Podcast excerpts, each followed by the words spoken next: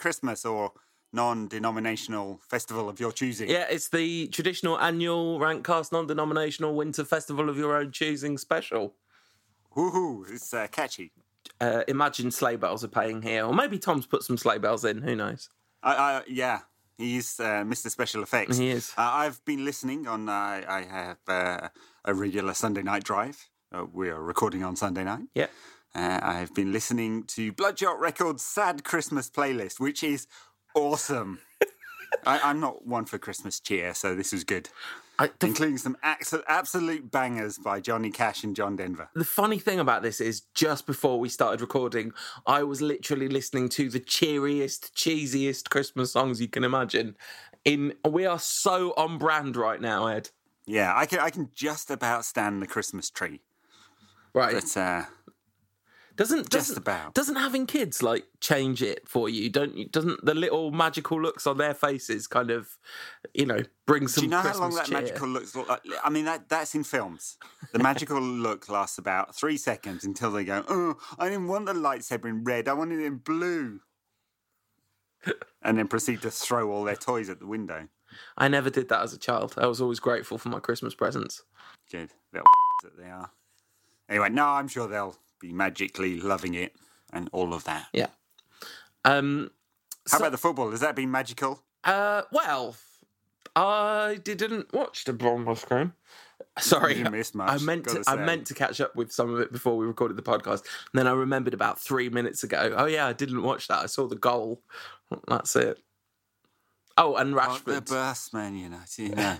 um, yeah, it uh, it was it was kind of. Fr- I mean, I'd say it's frustrating, but it's not like United were brilliant or anything. In fact, like Bournemouth created a whole ton of chances. I'd, I'd say probably De Gea was man of the match, which would tell you something about the game. Although not all of the story. This wasn't United on the back foot and and uh, Bournemouth having thirty one shots or whatever it was at Arsenal the other week.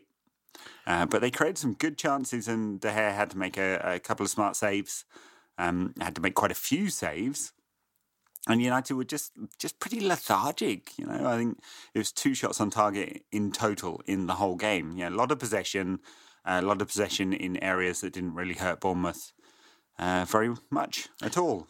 Um, so it was one of those games you're like, phew, um, bad performance, got away with it. It's just there's quite a lot of those these days. How was Luke Shaw? I heard he was good. Yeah, he he was all right. You know, I I'm not it, much, the same as the CSKA game. I, I am not suddenly going to turn him from um, you know no hoper to uh, world beater, uh, but it was another solid performance from him. Um, he didn't make the team for the weekend game, uh, which he might have felt, um, you know, a bit unfortunate, given that he's a natural left back and he does get forward and uh, he has all the re- requisite qualities and he's put in two decent performances since he's um, made it into the team over the past couple of weeks. So. Bit unfortunate for him there, but um, good performance against Bournemouth. I, I hope he gets some more, but doesn't really feel like it at the moment. But uh, you know, a couple in the last couple of weeks. Yeah, and I guess it's a big deal that one of those was in the Premier League um, because you know Mourinho's kind of obsessed with making all his rotation outside of the Premier League a lot of the time with his really fringe players. So He is, although he made some changes for this Bournemouth game, didn't he? You know, he brought McTominay into central midfield, Yeah. dropped Ander Herrera, uh, and McTominay was very good. I mean, in fact, every time he's played. He's he's a non-spectacular player, isn't he? But he's just uh, he just seems to be very mature in possession of the ball, gets into the right places. Um, uh, he's very smart with um, his use of the ball as well. I think he he he actually makes runs ahead of it as well, so he's not just a water carrier in there. Uh, you know, he just seems very mature and intelligent for a young player, although he's not super super young um, uh, in that position. Feels like he's got a good future ahead of him. Yeah, I mean, I thought he was really good when he came on um, today against West Brom as well. Uh, I thought we we actually sort of started to look a bit more assured once he'd he'd come on. Um, that was like during West Brom's little good period. Chris Voakes from Goal.com was sat next to me at, at that game, and he made the point that McTominay's really late growth spurt might have helped him because he sort of had to train himself as a kind of non-physical midfielder. You know, he, he had to kind of learn the game as a sort of smaller than the rest kind of or very average size midfielder and and kind of learn the reading of the game and all the kind of stuff you have to do to make up for being a bit small physically and now he's also kind of grown a load which which adds another dimension so i thought that was an interesting Yeah, analysis It's, it's fair enough, although he actually he became a midfielder quite late as well. right Um, so he spent spent some of his youth career as a forward. right Um, but uh, yes, he's done. You know, he's Brian McClair Mark II, isn't he? he's come a, a lot younger the move back into midfield than it did for old yeah. Choccy Um, elsewhere, I mean, I thought Matic was solid in midfield. You couldn't really give any of the forwards too much credit. I mean, Lukaku scored, which is good. rashford hit that absolutely amazing shot off the bar Rashford hit the screamo, so unlucky. I mean, three inches lower and it's it's in off the bar. Uh, it would have been an absolute worldie. Um, and I thought Lukaku was all right. It was a it was a better performance. He he was involved in the game a lot. Um, got the goal, didn't celebrate, which was interesting. Uh, Mata was okay too. Obviously, the assist for him. Uh, everyone at the back was solid. Sure, good. Uh, Jones and Smalling, um, uh, much criticised, but uh, very solid. Well, solid-ish. You know, although Bournemouth were very good at breaking from midfield and creating chances. Um, you know, it's all round. It was okay performance, but a little bit flat. Um, which brings us on to West Brom then, and uh, a game in which I thought Chris Smalling, I've been very critical of, uh, was excellent in that game. I thought Chris Smalling had a had a pretty fantastic game, uh, really, and in the first half, I thought United were excellent. Had sixty something percent possession in that first half, two 0 up, another goal for Lukaku. Didn't really celebrate, but uh, I think there's an awful lot being made of that, and. Um, it, some of it has got a slightly unpleasant tone, as always, when discussion about Lukaku. Um, but yeah, and then Lingard scored and happy days. And then United got super complacent, let West Brom back into it. And kind of like, you know, that half first half an hour, what you said on Twitter, I think it was all very Louis Van Marino ish or Jose Van Gaglio or something. Um, yeah, Van Garlino. Yeah, it, I mean, it was um, just a, a yeah. The possession um, was there in the second half, I guess, but the pace went completely out of United's game. Um, they seemed to get about ten yards deeper, especially in the last fifteen minutes or so, and uh, just the lack the lack of oomph was significant. Um, I'm not sure that the substitutions helped particularly United. You know, I think um, McTominay for McTominay coming on for Lingard, I think that really did solidify United, and we, we kind of looked. We weren't there wasn't anything that happened after that where they were in danger. I don't think. No, I mean it's a classic Mourinho substitution. That one. I mean Rashford, Martial. That's you know whatever. They, we've got two great players there, and and Mourinho uh, only uses one uh, magically. Um, McTominay for Lingard, yes, it gave United extra body in midfield, uh, but classic Mourinho substitution, isn't it? Let's see this one out. Um, and I guess Rojo came on for his inevitable yellow card for Valencia late on, uh, nearly sliced one into his net as well. It, it, wasn't that late on, actually, was it? It was that was Valencia went down injured, so that uh, with a hamstring, and that looks a bit looked he was certainly limping. And then young went to right back valencia i mean Rojo went to left back and you just you just don't want Rojo a left back ever. Yeah um you only want him in uh, central back Cent- central back central back? I've invented a new term. Uh, centre back occasionally or when he's on it. Yeah. Um I, got, I mean it would have been an absolute classic if he'd put that one into his own net for two all. I mean, it felt like it was coming at some point. It kind of Um, did. you know, and like uh, I, I think, as I said on Twitter, you know, it'll be hundred percent United's fault if if they concede an equaliser there. Uh, some people uh, commented on my dodgy maths. Fair enough, um, but the extent to which West Brom got back into that game, I think, was significantly down to United's mentality in that second half. Yeah, and I asked Mourinho about the collective psyche of the team. Um, I think we can hear that clip now. What do you make of uh, the team's kind of collective psychology at the moment? Because um, it almost seems like when things are going well, they look really fluid, delighted, but when things get tricky, they do start to look a bit nervous from an untrained eye. What do you think of their collective psyche at the moment? complicated question, complicated answer. Uh, intelligent question, honestly. But um, the only thing I can say is that human beings. It's as simple as that. And if you try, like we did, probably based on my on my experience, probably based on my personality, when my team is winning, keeps uh, an emotional balance, and we don't do uh, circus. Um also, when we are losing, when we are in in a not happy uh, moments, we try not to be depressed. We try to keep our our balance. So I think it's important, but at the same time, human beings, of course, happiness and happiness they play a part in um, in performances and results. Oh, oh, that was an interesting clip. Hmm, yeah, wonder why I chose to include that in the show. Well, I wonder why. I wonder. I, I thought Mourinho's probably in his sort of acerbic, uh, you know, sarcastic phase, especially when he said something about the questioner being intelligent. Um, that's my last ever press conference, and I, I thought, yeah, that's going out with a bang. That was good. I mean, I've got to say, it was it was better than the time that you almost wet yourself when uh, when you asked Van Gaal a question. That was not the best moment of my career. but the thing is, I was sat in the front row, and he looked right at me, and I just wasn't expecting it, Ed. I just was not expecting it.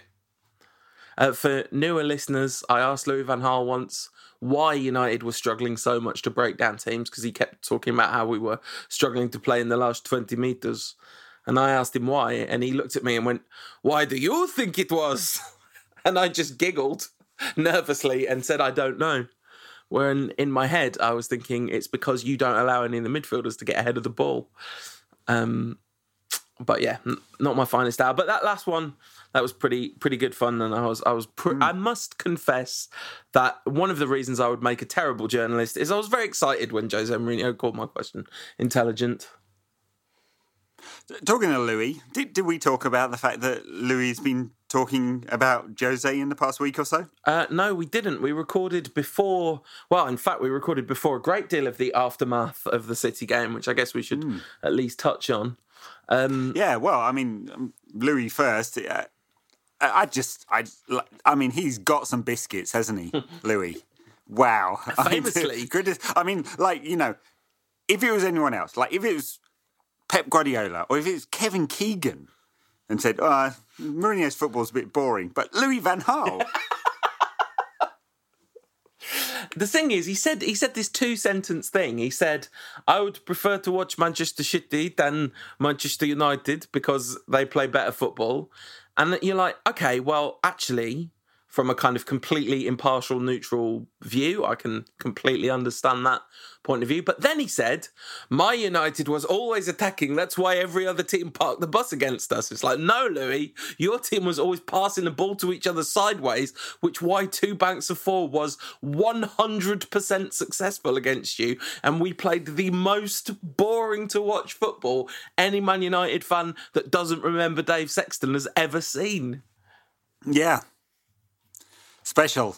Yeah. It was not. No. Um, yeah, the aftermath of City, uh, because all the stuff about the tunnel fight came out afterwards. We didn't discuss it on last week's pod, but that was quite entertaining, wasn't it? The fallout from all of that. Although I've got to say, this kind of snidey, snarky Mourinho is, is the Mourinho I really do not like. This is not the funny, charming, you know, one liner, put down the opposition manager Mourinho.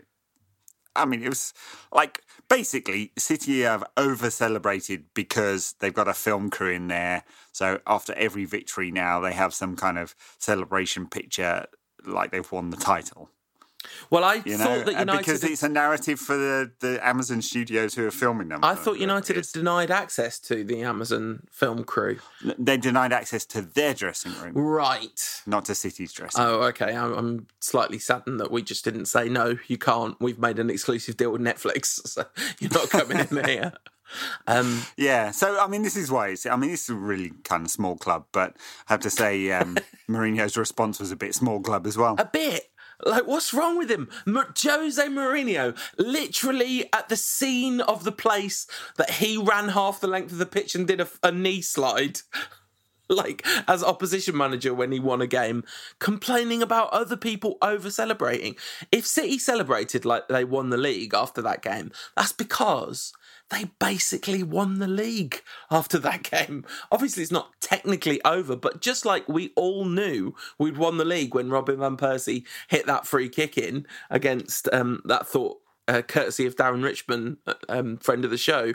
Um, but we all knew that we'd won the league when Van Persie scored at the Etihad and made it 3 2. That was December everyone knows City won the league that day, you know. So yeah, of course they're going to go absolutely crazy. They should go absolutely crazy, even if they weren't going to win the league. They've just beaten their biggest rivals at their place and looked really good doing it. Of course they're going to over celebrate. For Mourinho to go into their dressing room and go, turn the music down, have some respect, is a bit rich. Yeah, it, it it is, and he can't have known about the really small club stuff, like not the noise, but the the confetti and the team photo. Bit pathetic, but I know why they're doing it. Um, but for him to yeah storm in it and and start talking about respect afterwards. I mean, look, I'm going to I'm going to take one step further. Show me a fan, a football fan of any persuasion, who wants respect. It's just not fun. No one wants respect. You want to you want to milk your moment of glory as much as possible. I mean, this is Manchester United we're talking about. Uh, you know, not arrogant, just better. We milked it for twenty years. So Are you using the word milk pointedly there because Ederson reportedly, allegedly threw some milk at Jose Mourinho? I, I mean, the thing is, th- this is why City are still a bit of a small club. They'd have had that milk sponsored if they were United. you know. Yeah, absolutely. Um, the the aftermath of that was that Mikel Arteta went home with his head bleeding, which someone did some sort of serious damage. There was a brilliant tweet from I think it was Danny Taylor. The the tweet said this was not handbags. There was an actual fight. It's like. I mean, there's got to be a substantial portion of both fan bases who are absolutely delighted to hear that the teams are fighting each other. yeah, good, good, good. I mean, you know, I think United should have shown some fight on the pitch. To be honest, um, uh, you know, if, if one of our players had actually thrown an actual punch on the pitch, maybe you could explain how pathetically cowardly we were in that game. Um, you said that no one wants respect. No one in football wants respect. But of course, one person in football wants respect. The man who said, when I was in Japan, I did admire the sumos because they win or lose, they do not show happiness. It's like Jose Mourinho, uh, Arsene Wenger wants football to be more like sumo wrestling. He should become Everton manager. Then he's got Wayne Rooney in the team. Oh, wow. low blow, Wow. cheek. Oh. Take that shot of Christmas sherry now, anyone playing the rank cast drinking game. Wow. I mean, yeah, that's just totally Route One. That was. Yeah. it's another 2011 banter, Ed. gonna keep it. I'm gonna keep milking it. Um, so uh, back to the West Brom game. Um, I thought that um, Nemanja Matic was absolutely superb in that first half. Friend of the show, Cal, Gil- Cal Gildart, saying to me that he's uh, he's low key one of United's um, best flat track bullies, Nemanja Matic, because against inferior midfields, he can he kind of runs over them completely, and he definitely did in that first half, and it made me really excited for Pogba to be back because Ander Herrera, again, was fine defensively, but honestly, it's just sad watching him. He plays the easy pass every time. he didn't used to do that. No, I know. I, I think it's been coached out of him. But uh, like, it's weird. You wouldn't think Mourinho would be the one to coach that out of him. It's Van Gaal esque. It really is. Like he looks. He so rarely. If he's like. If his body shape is in any way facing our own goal rather than the opposition goal, you're, you're not seeing the kind of head on a swivel, Paul Scholes kind of looking for opportunities to kind of turn and play the ball forward. He's laying the ball off to the fullback or even the centre back or Matic so often. I'd love to see the numbers on this because maybe it's just confirmation bias, but it seems to me that he's doing that kind of three out of four times when he's got the ball.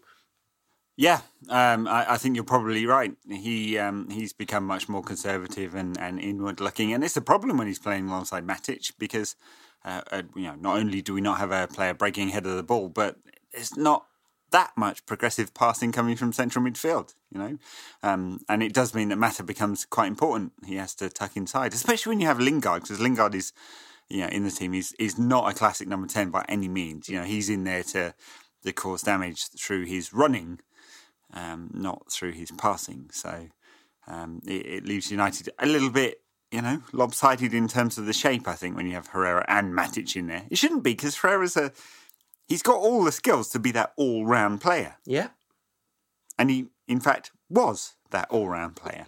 Yeah, um, and he spent he spent last year at number six and and has no ability it seems to um, reinvent himself or go back to his past as a number eight and it's um it's just a, a huge shame and and such a strange thing. And now we've seen, you know, we had the whole time Pogba was injured, and now we've had a three game spell with Pogba suspended, and well, he played two out of those three games. You know, you talked about McTominay being in as a rotation option. There's a strong argument to say McTominay should just have been in that game on form. You know, maybe he uh, against West Brom he wanted a bit more physical power. Um, and that's fair enough. But yeah, the the kind of mystery of Ander Herrera looms, and you know, I'm certainly not ready to. I've seen loads of people are, you know, the kind of knee jerk thing of like sell him, sell him, sell him. But I would, I would no way advocate that because I wouldn't be at all surprised if we see a kind of um, a blooming renaissance from Ander Herrera at some point.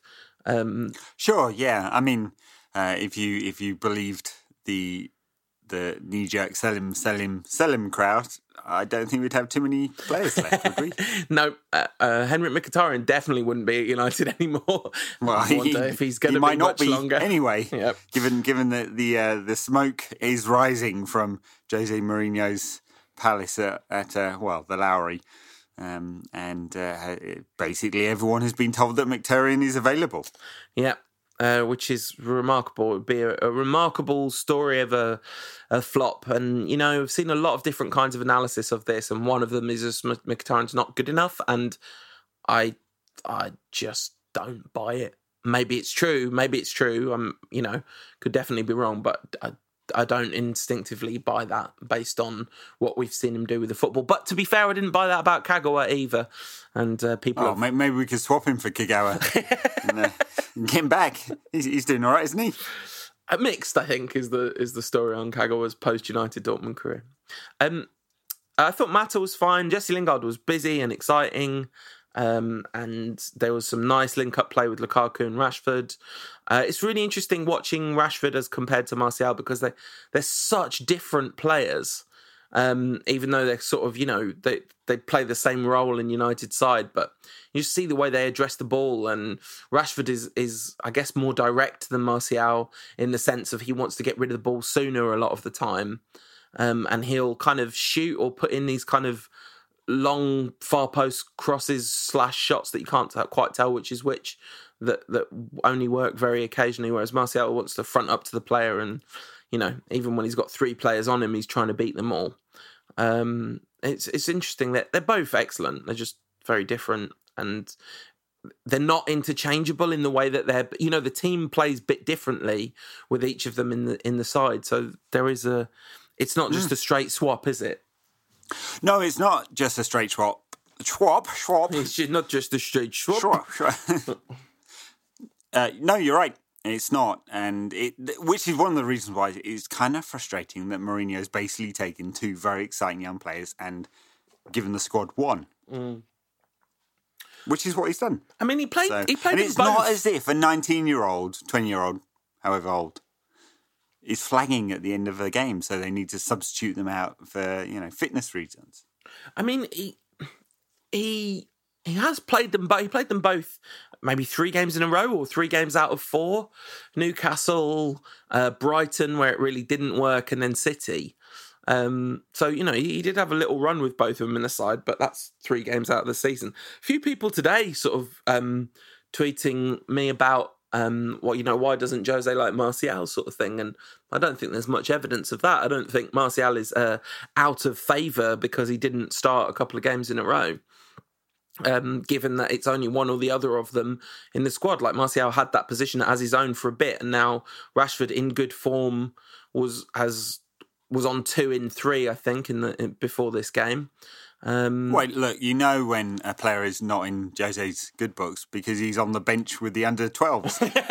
yeah, it's just not in the squad at all.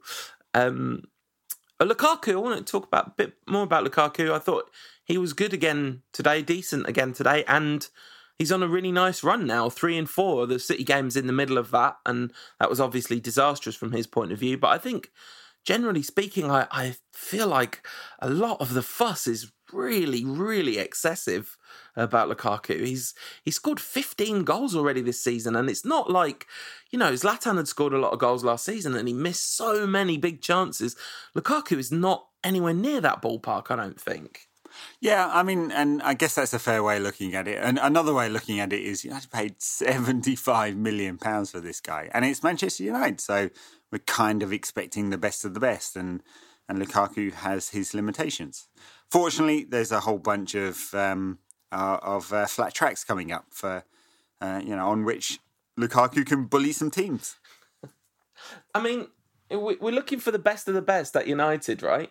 Um, which which is it's just kind of fair enough. I I mean, there's not too many people that have scored more than Lukaku this season uh, in No, no. in England, and you know, I think we talked a lot about the big game thing and how much of that is him versus how much of it is Mourinho. So I think it's a bit difficult. And you know, when the team plays to his strengths, he scores goals.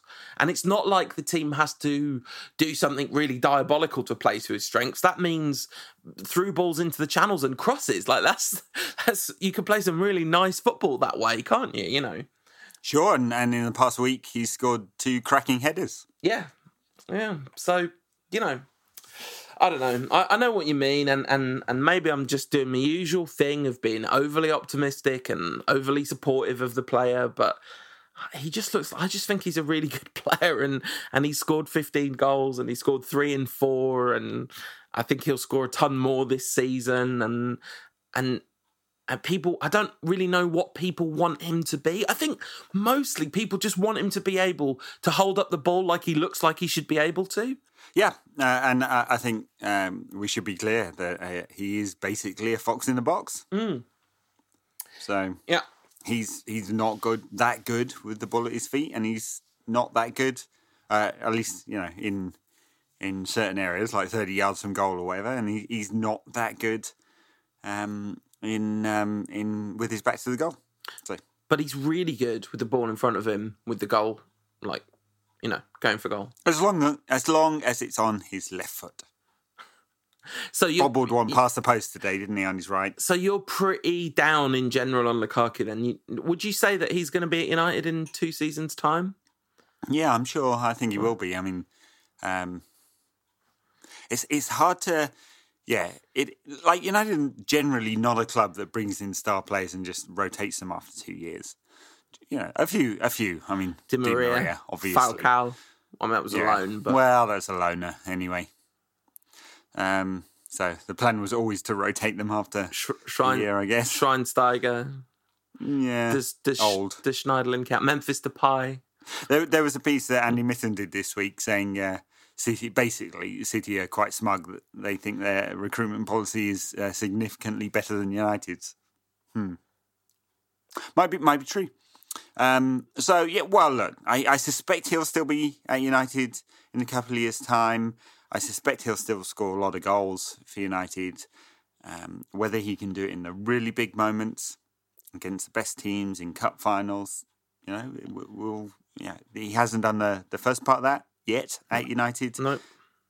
The big matches, we'll see. Hopefully, All right, here's my one last counter argument on this, which is that actually, in the summer of 2017, 75 million pounds is a completely reasonable amount to spend on a striker who's going to score 25 to 30 goals a season against the smaller clubs.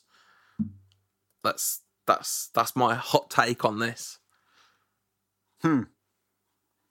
Yeah. But is that what United really need? Yeah. So the, the other Yeah, way we- of putting last, that is, last season. How will many, United now go spend ninety to hundred million on a player that will win them the European Cup and the league? Yeah, they just did it with Pogba, right? They, I think they might well do it again. I mean, this is not the given Antoine Griezmann's Twitter output tonight. This is not the time to be talking about that. But you know, oh, actually, I saw a rumor earlier that he'd signed a pre-contract agreement with Barcelona. But whatever, you know, I, I wouldn't be surprised at all if United are going to be in the market for you know top top top level talent whatever that means. And you know you said is this what united really need? Well when you compare where we're at this season with where we were at last season get get Zlatan fit play him in all the games against the top 6 play Lukaku in all the rest of the games. It totally works. You know we've scored a lot, we've won a lot of games this season that we didn't win last season against smaller clubs and a big part of the reason is that Lukaku smashes goals in against them Sure, yeah, yeah, and, and you know, look, we've seen this kind of argument a lot since City. That look at the progress, and it's true. You know, the United are eight points better off than last season, are scoring more goals, letting in less. Now, clearly, the second best team in the country. You know, and uh, Lukaku might just be the second best striker in the country.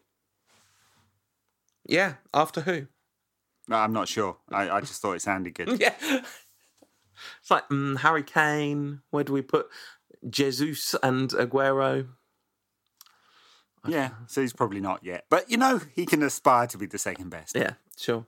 Um, I mean, I think it's absolutely inarguable that United have made significant progress in the last two seasons. I mean, it's inarguable. This is this is. I was thinking about that today. This is so obviously by so far and away the best United side since Ferguson retired. It's not even that's not even a conversation to have.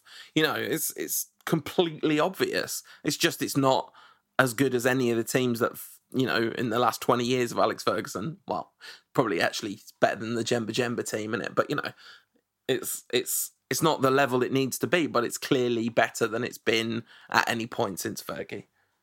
Sure, undeniable. Yeah. Uh, unfortunately, we have a great city side uh, a few miles down the road, Yeah. um, and a manager who's a total, total pussy when it comes to the big games. Talking of things you probably shouldn't say in social media. I mean, it's it's definitely a shame. It is definitely a shame that Mourinho is the way he is, and and you know the argument that I think we've talked about a lot on this podcast so far this season. There's always been an argument that Mourinho is a pragmatic manager. This season, the pragmatic thing to do was attack in the big games because a draw is no good because City are going to get an absolutely ridiculous number of points.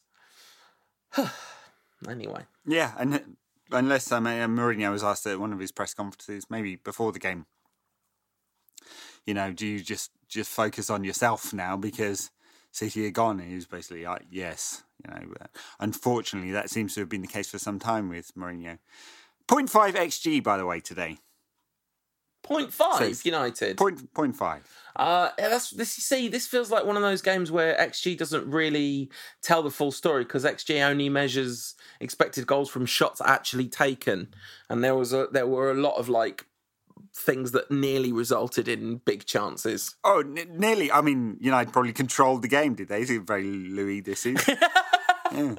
Well, they did played the ball sideways for ninety five minutes in the Yeah, first awesome. half. They did, but they weren't. It wasn't like in the first half. It wasn't like they weren't progressive and dynamic. You know. I also think interest. One of the things that I would I I would say is a, a real knock against XG being the only measure of performance is that the order in which goals are scored really affects it and the time at which goals are scored. Because United, ridiculous complacency in the second half of that game was definitely a function of the fact they were two 0 up. Yeah, uh, I don't think anyone would use it as the only measure of performance, but it is certainly one. Yes. All right. Should we do some questions? Let's do it. at footy underscore underscore fan says, Would you swap Ozil for Mickey in the January transfer window? One flaky number 10 who's sometimes creative when he wants to be uh, and when he feels like he's on it, for another flaky number 10 who's sometimes creative when he wants to be Think I, and when he's on it. think I say this every time this conversation comes up, and we were just talking about numbers. Ozil's numbers are way better than anyone would think. They are. They're, you know, I, and Mourinho and Ozil have had an excellent relationship in the past, which, in, Those numbers have been great throughout his career. yeah, He puts up very good numbers. He creates a lot of chances and a lot of goals. Yeah. So I think for me, the short answer to that question is yes. The long answer to that question is yes, because Jose Mourinho is our manager. And if Mourinho wants to swap Ozil for Mkhitaryan, then, you know, it's a kind of like, uh, it's like when we signed Matic. Matic is not the player in the world who I would have said, oh, yeah, we must get him to improve our midfield. But if Mourinho wants him, when it comes to signing players he's already worked with for the current squad that he's working with, I feel like Mourinho is very good at knowing who's going to work and who isn't. Uh, at Shark Hamlet says, is the lack of sporting director holding back the club? And wouldn't it be a sensible strategy for dealing with the inevitable Mourinho implosion? Yeah, well, it's not going to happen under Mourinho. Um, I, I don't think they're going to impose it on Mourinho, and, and basically the club have decided that's not the model they want. Um, I think I think it does create a very interesting dynamic at United. I mean, you've gone from a world in which you know Ferguson's model worked because he had his own network, um, and over the years he delegated more and more as United grew, and talks about a lot, and he's you know kind of lectured at Harvard about it or whatever. Um, and and it worked for United then. And as soon as he retired, it looked completely anachronistic, and it looked like the club was out of date. Um, and and the club was right? Because look at that totally disastrous summer um, post Ferguson, where they managed to sign Marouane Fellaini for well four million over his actual price and like 27 million over his actual price. Um, and uh, and it wasn't until United got into bed with um, first Jorge Mendes and then Raiola that they started signing some players you know? But and, and I think that's why you know come back to Andy Mitten's piece about City believing they have a much better s- structure or recruitment policy and they are probably right and he's probably right you know they've got that kind of um, structure in place uh, and and rightly or wrongly, they've used the international market and all their feeder clubs and all their the City Football Group to impose that right across a number of clubs, and they're just going to scale up the model. Um, and we've talked on this this podcast in the past about Southampton's model or Swansea's model.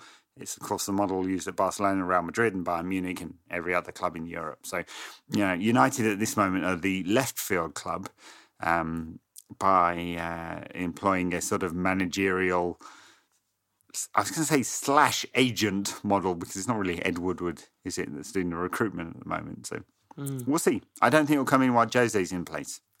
Maybe they do it afterwards. Maybe they just like the the small group decision making that they can do. But you know, we heard all those stories from Big Dunk not long ago that United was pretty bureaucratic and. I don't know if you're going to be bureaucratic when you're supposed to be making quick decisions because you haven't got this kind of structured model in place maybe it's not working for them. Yes, it's a it's a, a question which is um, more complicated, I think, than it appears on the surface. Because the thing about appointing a sporting director is it's of course absolutely no guarantee of success, because it's such a vital recruitment exercise. Like you have to pick the right one, otherwise you're in real trouble. Because you put yourself in hock to the wrong kind of sporting director, and then your transfer policy is a mess, your managerial recruitment's a, re- a mess, the kind of sporting director head coach relationship becomes so important to the success of the club and the sustainable success of the club. So, you know, it's a, it's a difficult question. Of course, the, the, fir- the first question after should we appoint one is as big a question, and it's who? Yeah, um, I don't know. Me neither. Um, and, and, and, you know, I'm not necessarily advocating that's the way United should definitely go. They've got to find a model that's right for the club, but it's definitely left field compared to the rest of Europe and the rest of the elite clubs in Europe. Yeah, um, and of, of, of, course the um, um, uh, Mochi Monchi, um, who's at Atletico for so many years and was rumored to, you know, potentially be a target for United, ended up at Roma. Um, so perhaps he's not the um, not available anymore. Um, you know, uh, Bayern have a different model. They bring through uh, ex players. I'm, I'm, not sure there's too many United's ex players would go into that role. Um, although, of course, they brought Nicky Butt into a similar role, but for the academy. Yeah, you know, I mean, you could imagine. I don't know, Michael Carrick learning that job, or Darren Fletcher, or someone like that. You know, one of the one of the intelligent midfielders of United's past. Um, at Chris underscore three one six says if United get to the cup final, will Ed be he- heading to Wembley or working as the world's greatest super spy at the royal wedding? Yeah, Ed, will he be uh, having to watch out for foreign, you know, dignitaries posing as, uh, you know, foreign assassins posing as dignitaries and stuff that day, or will he have the day off and go to the cup final? Little of May, isn't it? Yeah. Uh, yeah, no, I, I, don't think I have any uh, international assignments around that time. So I, I think I'll go for the cup final, don't you? Yeah. Good. Um, okay, instead of an attacker, says at m underscore Haynes 05, uh, which we have a number of, should we buy a high quality proven centre back in January?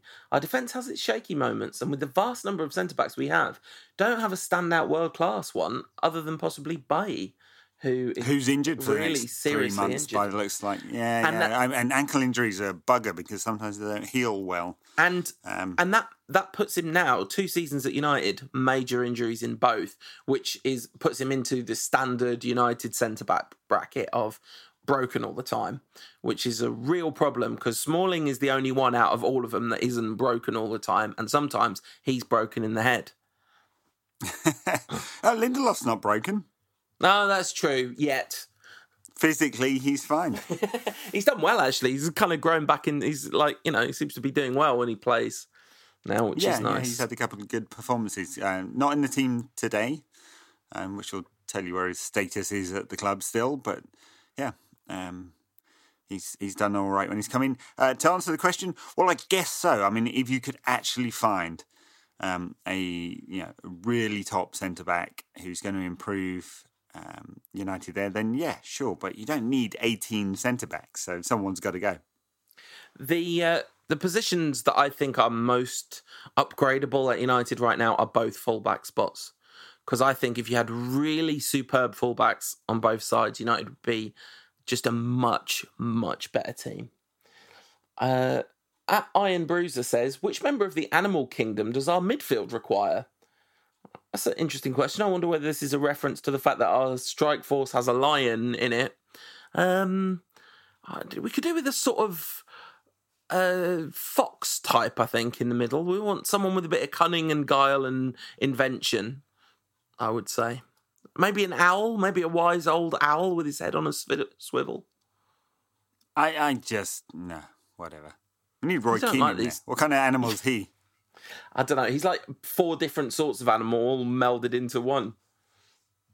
Uh, regular provider of the best questions on the Rankcast at Big Shimmery Wall says, "Are the 364 Cantonas gifted over the 12 days all Eric or Eric clones, or are the majority miscellaneous Cantonas like Jacques Cantona or Susan Cantona that are cheap filler presents? Are some of the other Erics just random guys called Eric Cantona? Even I'm pretty sure that every one of them has to be Eric Cantona, otherwise the song just doesn't work." Yeah, Um, I, I agree. on Twitter, Richard Osman, the tweest man alive, uh, has done a World Cup of um, Christmas songs and Fairy Tale of New He York loves won. doing this World Cup of something. loves he? them, absolutely loves them, and and Fairy Tale of New York one, which is a fair result. But of Yeah. course, the real answer to what the best Christmas song is is it's Twelve Cantonas. That's clearly, clearly the um the truth. Has the grime version of that never been released? No, I don't know what you do to make that more grime. To be honest. All right, this With is some bells, obviously. We will avoid spoilers at all costs here, but at Joey M underscore UX says, Thoughts on The Last Jedi? I thought it was a great movie on its own, but felt really let down as a Star Wars movie. Just my opinion, would love to hear yours. I I proper loved it as a Star Wars movie. I just I just it, the it's the only time since the original trilogy that apart from Rogue One where I've gone into a Star Wars movie and just been in it from beginning to end. Like I just I was I was on the journey with the characters. I ended up kind of loving the the new characters and I thought the old characters were very well served and and it's also a really good movie. It is, and uh, in fact, the question is is kind of right because it does stand alone as a movie. Yeah. You- yeah, um, but it is part of the trilogy. Is it trilogy? It's I mean, a- you know, there's gonna- there's nine of them. Yeah, it's going to be 9 Um, whatever that is. Yeah, yeah. Well, too much for my brain to work out. uh, and yeah, there are some things I I have a problem with with it. I thoroughly enjoyed it, uh, as did my four year old, who was insanely excited.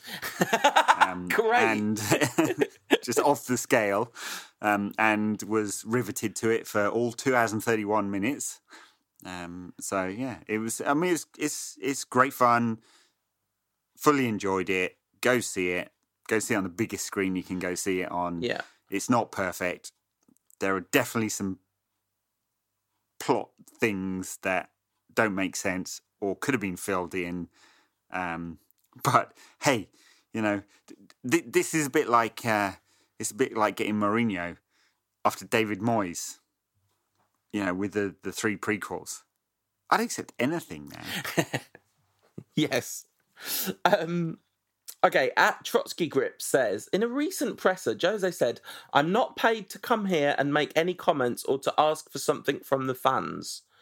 Do you think that was exactly what he was told by the people upstairs? Seems like a weird choice of words otherwise. I I chose this question really just to say I'm pretty sure Jose Mourinho has never spoken words in a press conference he was asked to say by people upstairs, basically. Not a chance.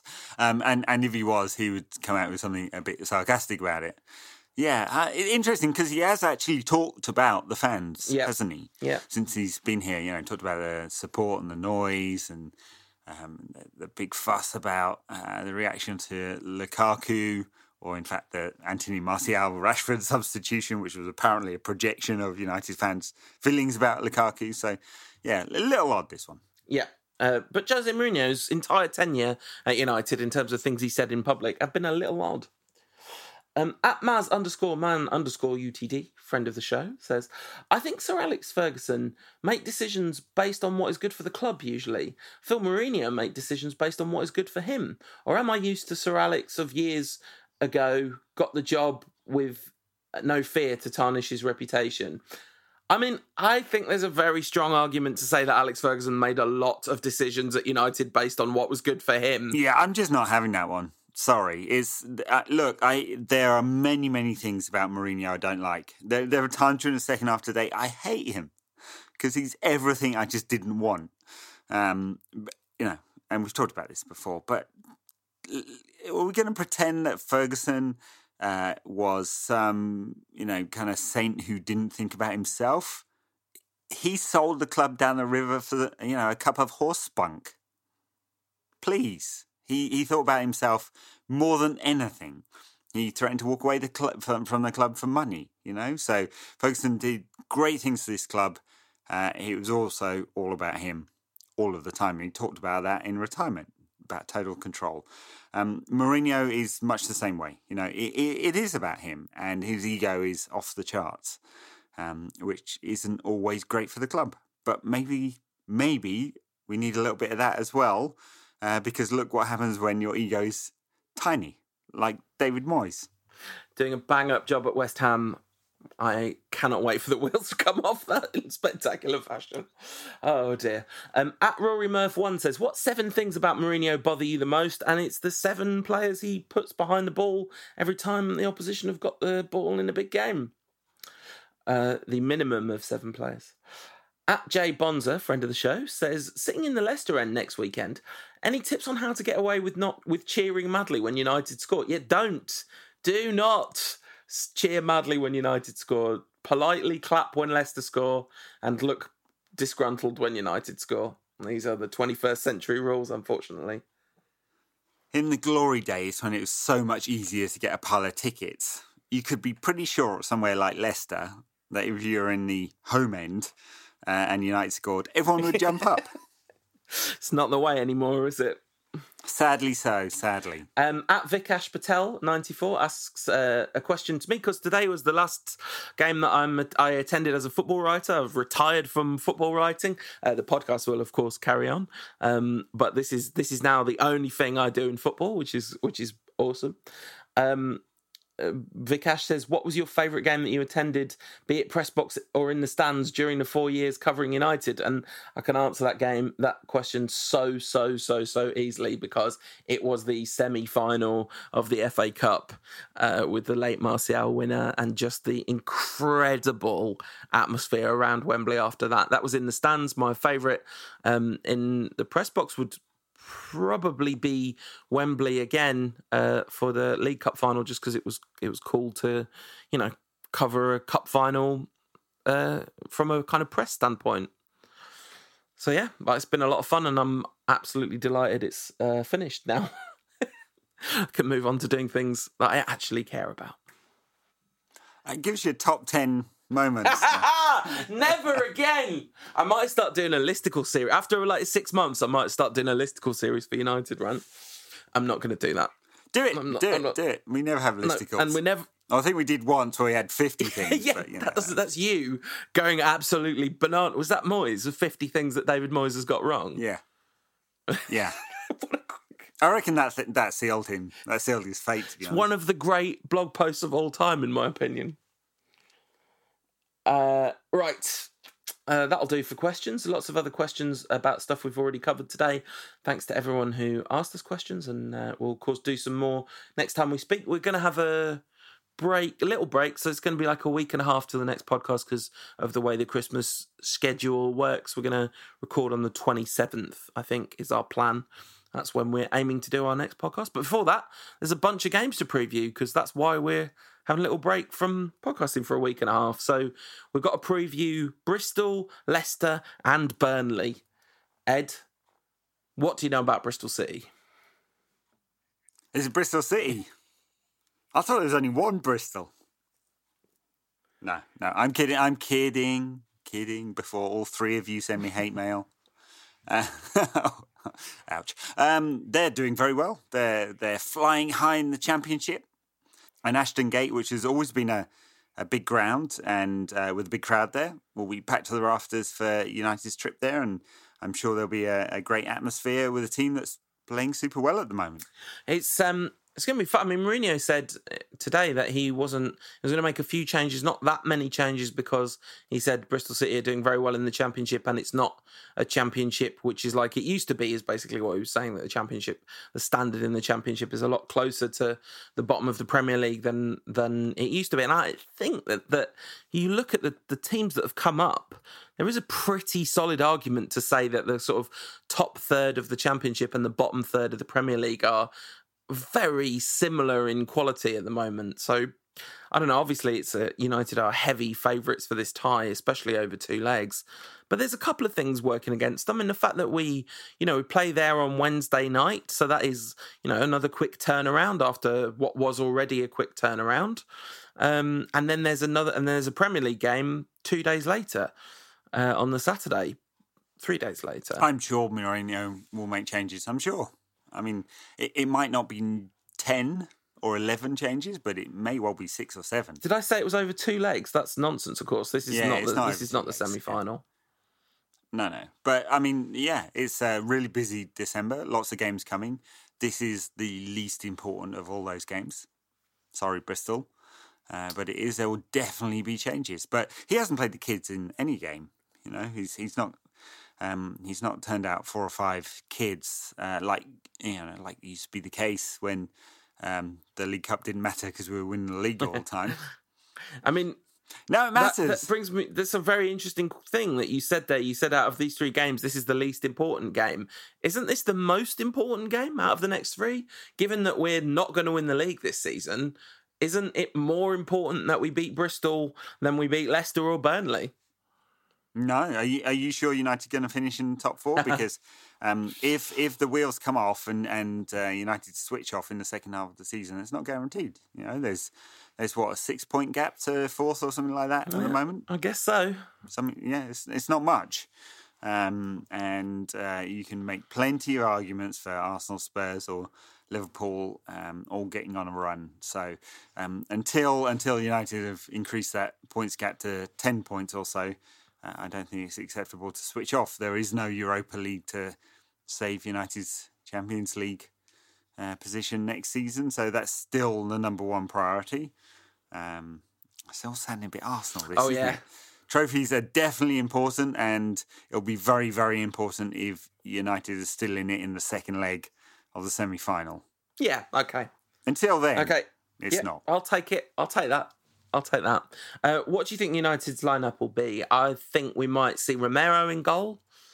For sure, Romero. Yeah, uh, um, I mean, Valencia's injured, so he won't play. So uh, maybe Tuanzebe will come in at right back. Maybe Young switches over. Maybe Smalling plays there. I mean, No, Darmian still exists. Oh, he exists. That's true. He exists. When's the last time he actually played? Uh, don't know, but whenever it was, it was at left back. um, him, Sure. yeah. C- certainly going to get Yeah. a game. Um, McTominay will probably get a game. Pogba. Um, would be nice to see Tuanzebe get a game. I just want to see Pogba, Ed. That's all I care about now. Just I feel like we've really been denied our like the fix of Paul Pogba that we were supposed to have had by this point in the season. There's just Will he definitely play? He I mean, I'm sure. I you know he's he's had such a long break on the back of a long break. I, I'm I'm sure he'll. I'm not sure, but I imagine he'll play. Given especially given the paucity of other options, because uh, you know I, I kind of think we need him in this game. like I know we're not supposed to, but I, I I would feel a lot more confident with Pogba in the team than without. That's for sure. Absolutely. Up front, I mean, is this the game Ibra starts? He's not. He's not ready. On, He's, on the bench again today, got no minutes. N- Not played a lot, has he, since he came back? He's not. He came back Um, too early. He was not ready. Like it's just really evident. He just he's lost so much speed, and he didn't have much to lose in the first place. He's he his movement is still looking when he's played. It's still looked really laboured. He he need he should have just waited another month and not tried to prove to everyone that he was a lion instead of a man. You know. Um. Yeah, but Lions don't do that, do Right, they? that's true. Uh, uh, Mkhitaryan, he, he Mourinho was asked whether he'd play Mkhitaryan, and he said it's possible. He didn't sound very convinced by how possible he thought it was. no, I think is the Yeah. answer. Uh, so yeah, I guess I guess that some some version of that. I wonder whether Lukaku might get a rest because there's a strong argument that Well, he he, needs one. He deserves one, and, and of course, United have got two very good options in Rashford and, and Martial who can both play. there. Yeah. So, you know, presumably Rashford and Martial starts as well. Um, and I think that would be about Yeah, right. absolutely. Which then takes us to, well, I was about to say the resurgent Leicester, but they um they had a rough one this weekend, didn't they? they they've, I mean, Claude Puel, I thought was an absolutely terrible appointment, and in classic, I don't know anything about football news. He has masterminded an eight-game undefeated run or something, and, and they absolutely battered whoever it was they played last week. Um, I can't remember who. That's it. But then Palace, Palace beat them at home on uh, this weekend. One up for uh, British managers there. hey, sticking it to the French. Uh, yeah, I mean, um, look, uh, Puel has, has done a good job turning Leicester around, hasn't he? And uh, the criticism of him at Southampton that was that he was very conservative, played this boring style of football, and which was you know deliciously ironic when they stuck four past Southampton uh, at St Mary's last week. Um, so you, you'd expect like bad day today, uh, for sure, and they were they were down by plenty early in that game, weren't they? Um, so bad day today, uh, and they had a man sent off, and you know plenty plenty of mitigating circumstances. Wipe that away, and it should be a tough game for United next week because they definitely they're definitely on an upward sort of uh, trajectory at the moment. I wonder whether, well, what I would imagine is that either against Bristol or Leicester or Burnley, we're going to come a cropper. I don't know which one it is, but it feels like a lot to ask for game, two day gap, game, two day gap, game for United to be good in all of those games. Yes, but we don't come a cropper against crappy sides too often. Just Huddersfield, aside. yeah, yeah. So yeah, I mean, look, I mean, it doesn't, uh, and look, not to be too. It could be the end of the world ish about this, but it's a really important period because that thing I said about you know now mentally the title is gone, and maybe it had gone already. I don't know, but but United are not going to claw 11 points back on this City side. Um, and it's more likely United will lose another 11 points to City over the second half of the season, or maybe even more. And, and that kind of mental thing lose one of these games over Christmas, and it's 14 points or 17 points. Um, and all of a sudden you're looking backwards to fourth um, and not forwards and up, and that could have a really big influence on United's momentum and style of play and outlook for the next few months.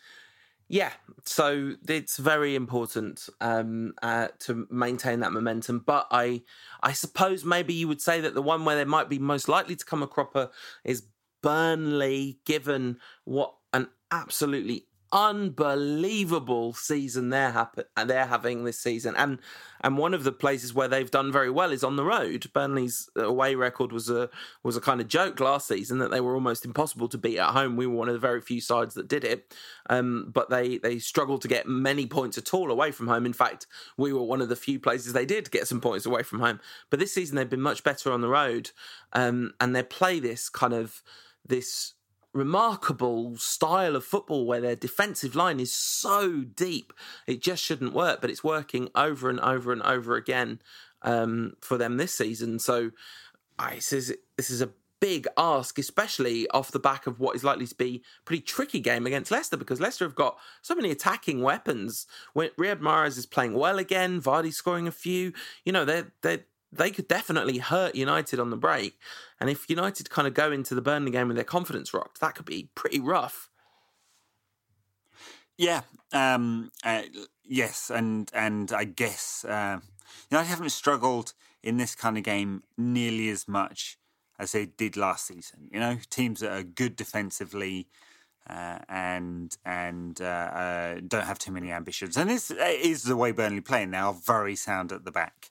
You know, they've got a good keeper, good centre backs in Tarkowski and Mee, um, and Long uh, when he plays. Obviously, ex United playing Bardsley. Um, a couple of you know holding players, Defour and Cork in midfield, give them a you know really solid, solid defensive base. Um, and and they work with what they've got, you know. I think that's fine. And uh, and uh, Hendrick sort of you know he's an all energy player in midfield. He's the one who sort of tries to make the link with the attack. Um, and and in Sean Dyche, they've got a manager who knows exactly what he's getting out of these players. Um, it's interesting. He basically turned down the Everton job. Is it is it because he he he didn't have the confidence to take on that job? He's waiting for an even bigger job, and he's actually got even more confidence. You know, it's because um, you feel like he's destined for big things. Um, and he definitely needs to make another step because he's not going to go from Burnley to to Manchester United, is he? Um, he's going to have to make another step if he's got real ambitions in the game, and you kind of feel he probably does do. And the other thing I like about Sean Dyche is he's um, he understands football, you know, and uh, uh, I don't mean in the he's a football manager. In the he kind of gets fan culture. He's worried about the um, the future of the game he's uh, he's worried about the direction that it's taking in terms of commercialization uh, and forgetting its roots uh, and the place football club has in the community. Um, great interview with him in the Times over the weekend. Uh, and I can't, I, you know, I like him. He's uh, he's uh, he's uh, he seems like a good guy as well as having built a good game, a good team. It's interesting that you say that he's destined for great things or big things. I think you said, and I, that that'll be really interesting to see whether he can make the transition out of doing so well at doing what he's doing currently. Because it's the sort of reverse Guardiola thing, isn't it? That Guardiola couldn't do what he's doing with Burnley's squad, and that's fine because he's a brilliant manager of elite players. But Burnley and with Sean Dyche, is he, would he be able to be a brilliant manager of elite players? It's it's such a difficult. Yeah, thing. no, no idea. I mean, it's kind of, kind of saying he, he's, and I'm sure that question will be on the the lips of every you know billionaire owner of the elite Yeah. clubs. Um, so I'm sure he wouldn't get one of those jobs, but he would get a job at Everton. yeah, yeah, he might get a job at Spurs. yeah, and You know that that kind of level, and uh, so it's interesting that he basically didn't want to take this Everton job. I wonder whether that's because he felt like it was, you know, there's an, a relatively new owner at Everton, and maybe it's a little bit of a hiding to nothing to an extent. I know it's a it's an interesting, it's an interesting dilemma. Uh, for for someone in Dyche's position, but I think it's going to be. I think in, you know Burnley really will park the bus against United, and like you say, we've struggled less with that. And you know we should have won the game against Burnley at Old Trafford last season. The chances that that were missed in that game, people remember Tom Heaton's performance, but I think he made one good save in that whole game. Um, United missed some really big chances and knocked their shots at Heaton far too often. Uh, a bit better finishing if the pattern of play is anything like it was in that game, and we'll be uh, be absolutely fine. But I think by then, you know, the, t- the team could be really tired. It's going to be it's going to be grueling the next th- three weeks in which we play an absolutely ridiculous number of games. So, you know, Yeah, Bristol, Leicester, Burnley, Southampton, all before the end of uh, the end of the year, and then Everton a couple of days after that, and then the cup game. Yeah. So it's going to be it's going to be a tough run. Uh, I guess given that it is traditional, we have to do predictions, even though predicting a game three games out seems even more utterly ridiculous than all the predictions we normally do. Um, but let's do it. What what do you reckon the scores will be in all three of these games, Ed? Win at Bristol. Yeah, score. Uh, let's call it um, three one. Don't know why. Um, draw at Leicester. Oh, I'm okay, going to call it one all, okay, uh, and victory over Burnley. Let's call that one 0 okay.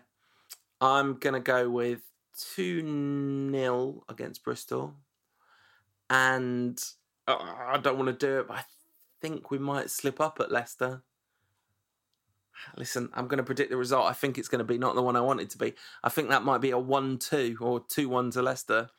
Ouch. And then, yeah, 1 0 against Burnley sounds about right. All right. Well, uh, that was a long podcast with a lot of games to talk about, and uh, we'll be back with another one after the Burnley game, which is uh, the Burnley game's Boxing Day. We're going to record the next day, and uh, the podcast will be ready whenever Tom can get it to you. In the meantime, um, After four four nil, three four nil wins to United. Twelve goals for Lukaku. No? sounds good. Sounds really good. In the meantime, uh, very happy Hanukkah to people celebrating an extremely Merry Christmas. And if there's a festival that I've missed that I'm not aware of, enjoy that one too. But if you uh, if you celebrate Well, obviously, all the Jedi's are celebrating this. Yeah, clearly. Um, but yeah, have a lovely Christmas if you're if you're celebrating that. Um, I hope it's very peaceful and pleasant, and uh, we will see you after that. See you soon. The Rantcast is produced by Tom Jenkins and supported by listeners like you. Head to patreon.com slash rantcast to find out more.